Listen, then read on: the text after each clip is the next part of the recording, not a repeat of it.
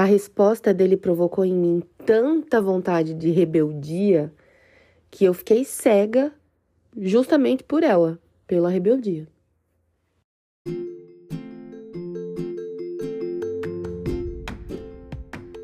Eu sou a Aline Piologro e essa é a temporada 3 do ComentaCast. No foco dos comentários estão as histórias que eu vivi.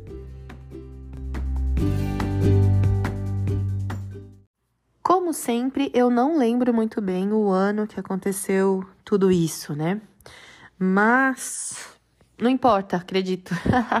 acredito que o que importa é o conteúdo da história, a história em si. Então eu vou contar para vocês. Eu sempre tive um problema muito sério com autoestima. É, eu acreditava que eu era gorda demais e que ninguém nunca ia querer casar comigo por causa do meu corpo ou por um bom tempo por causa do meu cabelo.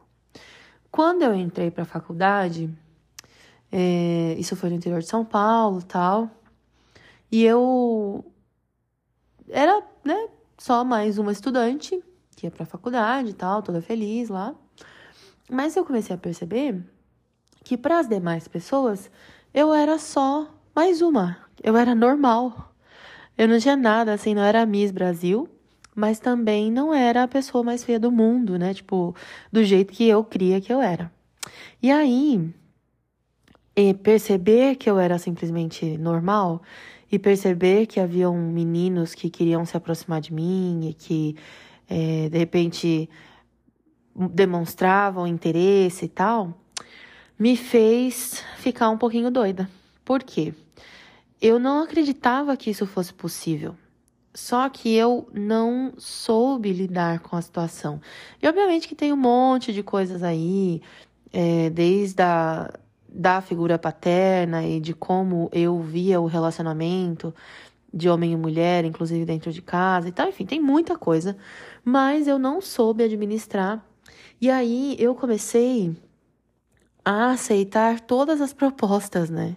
É, não só dessas questões de sair e tal, comer alguma coisa, tomar um sorvete com alguém, mas também das amigas, de ah, vamos passear, vamos no pagode. É, ênfase no vamos no pagode, né? Vamos ali, vamos na festa de uma amiga, não sei o que e tal. E eu comecei a aceitar todos os convites. E o que acontecia? Cada vez que eu aceitava esses convites, é, eu acabava ficando com alguém, porque começou a virar um meio que um vício. É, conseguir ficar com algum menino que eu considerasse bonito na festa ou no lugar que eu fosse.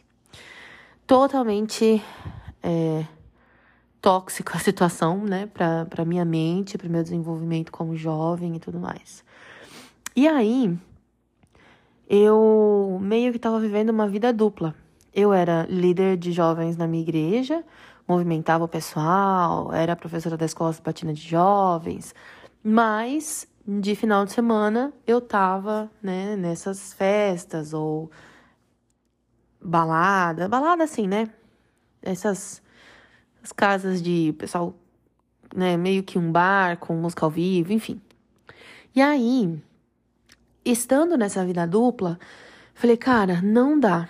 Eu não posso viver uma vida dupla e eu tô afim de viver essa vida que eu tô vivendo agora, de sair, de ficar, de conhecer pessoas, e de dar risada e de chegar tarde. E, e eu tô gostando, eu quero ver como é mais disso. Então é melhor eu me afastar dos meus cargos na igreja. Eu não sentia a necessidade de pedir para ser excluída do livro de membros da igreja, porque naquele momento eu não achava que ficar com alguém era um problema, né? Que era, nossa, que grande coisa. Talvez, é, talvez não, hoje muita coisa mudou.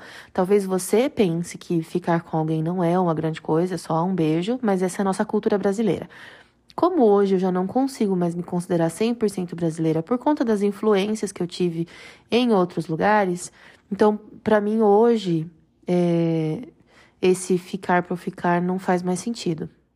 Eu não tô dizendo que eu sou alecrim dourado, vocês sabem disso, mas não faz sentido. Enfim, e aí eu falei, cara, eu vou então devolver, vou pedir para entregar meus cargos, vou avisar o, o, né, a comissão da igreja de que eu não quero mais o cargo de diretora de jovens, nem o cargo de professora na escola sabatina, nem nenhum outro cargo que eu tiver. Não vou sair da igreja de forma nenhuma, vou continuar participando tal, mas eu não quero cargo, porque eu não quero que, se alguém me vir em algum lugar, que, que né, diga qualquer coisa, ah, lá, diretora de jovens. E avisei todo mundo, inclusive os meus jovens, tipo, galera, é assim, é o momento, não tô num momento pra me dedicar aqui e segue a vida. E eu tinha alguns amigos mais próximos para quem eu contava mais coisas, inclusive pessoas da igreja. E aí acabou que todo mundo sabia que eu tava meio que numa vida dupla. Inclusive o pastor. E aí o tempo passou, acho que passou uns três meses, eu não sei, não sei exatamente quanto tempo passou nessa vida dupla. É... E aí um dia, eu não sei o que aconteceu, mas eu comecei a pensar assim, cara, essa vida de balada, de show, de não sei o quê, essa vida não, não é, é um prazer momentâneo, né? Quando eu volto para casa, eu volto para ninguém, né? Eu, assim, tem a minha irmã lá, mas eu não tenho um, um marido, alguém que para quem eu volte ou que esteja comigo aproveitando tudo isso. No, na maioria do tempo eu tô sozinha. É, o pessoal da minha família não entende. Eu não me sinto 100% quando eu tô nesses lugares, porque tem coisas que não eu não quero fazer, não quero beber e tal. E, e eu me senti incompleta em ambos os lados. Eu me senti incompleta na igreja, porque eu queria viver isso e, e a igreja não conseguia me proporcionar as, sensações que, que eu tinha quando eu tava né, nessas festas e tal. E ao mesmo tempo, quando eu tava nesses lugares, eu não conseguia me sentir completa, porque era aquela coisa. Ai, todo mundo bebendo, música alta, que coisa enjoativa, né? Enfim eu vivia nesse, né, nessa, um pelar, um pecar, mas aí eu falei, cara, quer saber? Eu vou parar. Eu vou parar de sair de festa porque, na real, o que eu vivo com os jovens na igreja, isso sim me preenche. Eu tenho amigos e eu quero continuar tendo, então eu vou parar. E aí, não falei para ninguém, assim, ah, gente, decidi parar de sair, nada. Continuei indo pra igreja normal, como eu sempre fui, nunca faltei. Mesmo que eu passasse a noite em claro, de sexta para sábado, eu ia pra igreja no sábado de manhã. E aí, é, fui, só comecei ali e tal. Contei para os amigos mais próximos. E quando eu já tava assim, cumprindo um mês que eu não tava mais saindo para nada, tava só de boa, indo pra faculdade, estudando, né, participando das coisas da igreja e tal. Eu fui para a igreja e assim, a nossa igreja, o nosso distrito tinha várias igrejas, então o pastor conseguia vir para nossa igreja uma vez por mês. E aí ele veio nesse dia X e já tinha então um tempo que ele não via, não sabia nada de mim. E ele também não tinha ficado sabendo que eu tinha decidido que eu não ia sair mais e que eu queria ficar sério e levar a sério as coisas da igreja. E aí ele, nesse dia, ia vir na nossa igreja, eu não sabia. E eu tava lá, normal, na classe de jovens, e aí, de repente, um jovem falou assim: Ah, a pessoa que ia passar a lição não vai, não vai vir. E aí eu, cara, né? Tipo, não é problema meu, eu não sou professora. E aí os jovens começaram com aquela pressão. Aline, você tem que passar lição, você tem que passar lição, porque a gente quer que você passe, a gente gosta quando você passa. Você estudou lição? Eu falei, estudei, então passa, você tem que passar, se você está preparado. Eu falei, gente, é complicado, porque a igreja tenho uma visão sobre como está a minha vida. E é muito complicado, né, que eu, que eu faça isso. E eles falaram: não importa, você, você só passa, ninguém vai falar nada. Se alguém falar, a gente resolve. Porque se você não passar, a gente vai todo mundo lá pra fora. Vamos ficar na rua, vamos ficar até, lá, até a hora do culto conversando lá fora. E eu falei: meu pai do céu, que pressão. Levantei para passar a lição. Quando eu levantei, o pastor entrou na igreja e me viu lá na galeria, em pé, de frente, diante dos jovens. E aí, eu não falei nada, né? Porque eu também não vou ficar me justificando. É, e no dia seguinte, ele bate à porta da minha casa. E aí ele disse assim: Como está a sua vida para que você esteja passando lição da escola sabatina? Aquilo tirou o meu chão, no sentido de rebeldia mesmo. Porque eu achei que ele podia ter perguntado: Aline, e aí, como é que estão as coisas? Eu vi que você estava passando lição. Me explica como que você, tem, né, levado a vida. Você continua saindo à noite?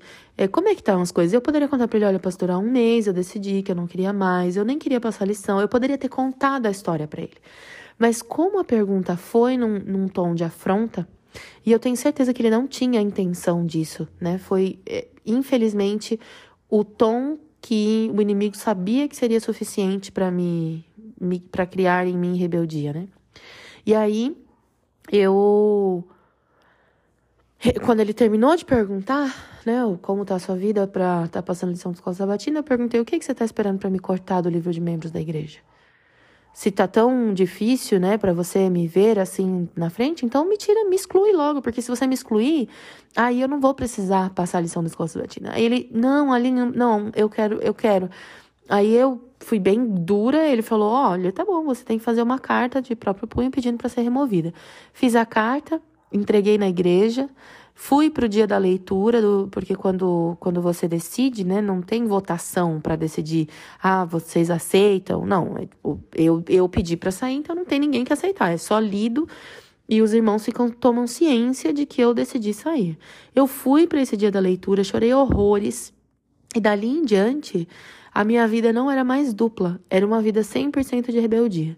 E eu sentia cada vez mais vontade de fazer com que todo mundo sofresse. O que eu queria era que eles olhassem e dissessem assim: nossa, olha o que aconteceu com a Aline. Ela se desviou mesmo, né? E eu pudesse dizer: pois é, e é culpa de vocês, porque quando eu quis voltar, vocês não me acolheram. Então eu queria fazê-lo sofrer da forma como de, né, eu, eu me senti mal quando ele fez a pergunta, eu queria que ele se sentisse mal vendo tudo que eu era capaz de fazer. E aí, aí eu não bebia antes, eu comecei a beber, e aí eu comecei a fazer muitas coisas que eu não tinha nenhum interesse de fazer antes, e já agora já era quinta, sexta, sábado, domingo direto em festa.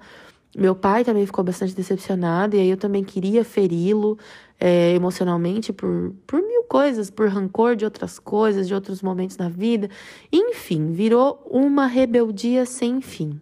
E eu fiquei assim alguns anos, porque quanto mais você desce, mais difícil é de subir. É, e você se acostuma com algumas coisas, gosta de outras. Eu vivia sempre em luta, tinha algumas coisas, por exemplo, alguns, alguns meninos pediram para namorar comigo e eu não aceitava, porque eu sabia que eram pessoas que não queriam nada com Deus. E eu, e eu queria alguém que quisesse algo com Deus, apesar de ser totalmente incoerente com o que eu estava vivendo. É, e aí, por alguns anos, eu fiquei assim. Até que, em algum momento, as coisas mudaram, mas esse é um tema para um outro episódio. Eu sempre termino um episódio falando sobre um texto bíblico ou chamando você à reflexão. Mas nesse episódio eu quis terminar assim, só te falando, te convidando que a história continue em algum momento e deixar você pensar. Pensar nas entrelinhas do que eu te contei e tentar pensar de que forma o que eu te contei também diz a respeito da sua jornada cristã. Compartilhe esse episódio com alguém que você acha que vai gostar dele e não esquece de me seguir lá no Instagram, @alinepiolobro, porque lá você vai ter histórias muitas vezes em tempo real. A gente se vê semana que vem. Tchau!